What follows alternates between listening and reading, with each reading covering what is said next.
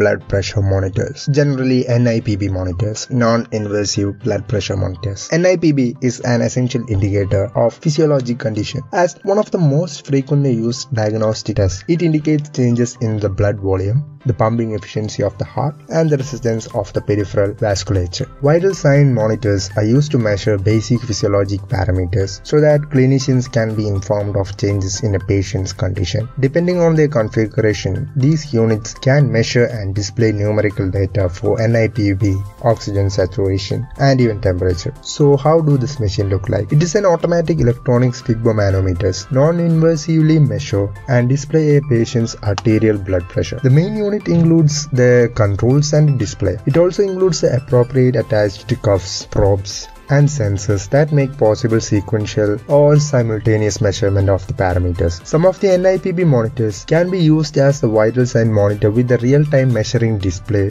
of two or more than vital signs. These monitors typically consist of portable or mobile electronic units. This monitor may be connected to a line or powered by internal batteries. Many devices may also perform continuous monitoring during transportation or even at the bedside. The vital signs physiologic monitor are intended mainly for periodic automated measuring of the parameters of one or more patients. So how do they operate or how do they work? Automatic electronic sphygmomanometers or NIPB monitors measure by the use of sound and the detection of blood sound turbulence or Korotkov sounds. A microphone positioned against an artery compressed by the device cuff detects the Korotkov sounds, enabling the unit to directly determine the systolic and diastolic values or the blood pressure values. NIPB is usually measured using cuffs and either auscultatory or oscillatory techniques. The measurement of temperature is typically accomplished using an intraoral sensor and SpO2 is determined using a pulse oximetry sensors. These monitors typically consist of portable or mobile electronic units that facilitate the movement from one location to other. The monitor may be connected to the line or powered by internal batteries.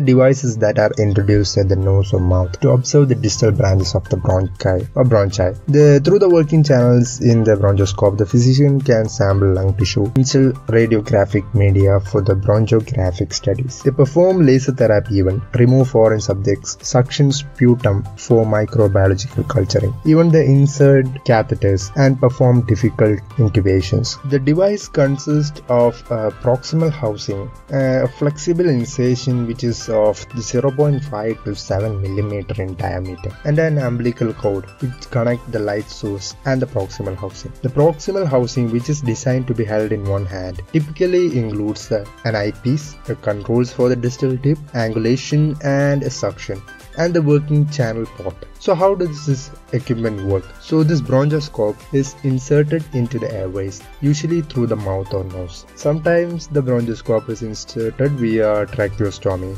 Rigid bronchoscopes are used for the removal of foreign bodies, while flexible video bronchoscopes are intended to provide images of a patient's airway and lungs. The images provided by the bronchoscope can be focused by adjusting the ocular on the scope's proximal housing. A video bronchoscope uses a charged coupled device or CCD located at its distal tip of the scope to sense and transmit images actually. Replacing the image guide and also for eyepiece. These images can then be recorded printed stored on digital media or transmitted to another location for simultaneous viewing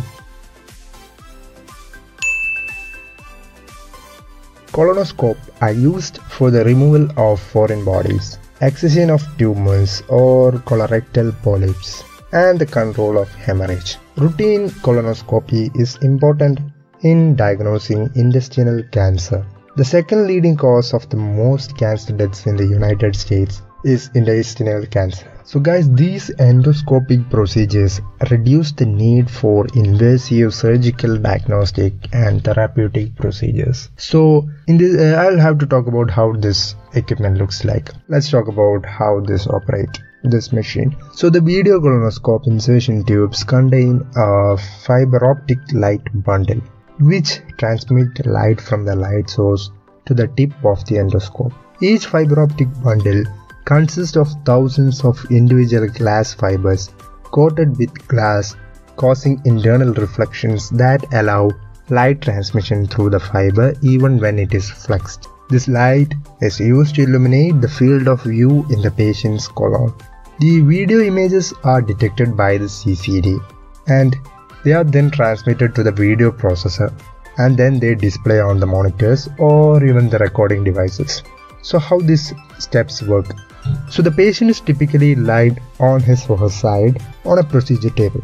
Patients typically will require anesthesia or conscious sedation before insertion of the colonoscope.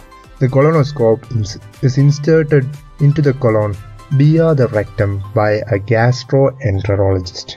These video images are typically viewed throughout the procedure on a video monitor.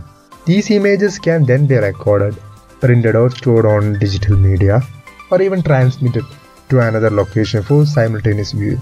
So this gastroenterologist manipulates the direction of the device using the controls of the colonoscope control housing.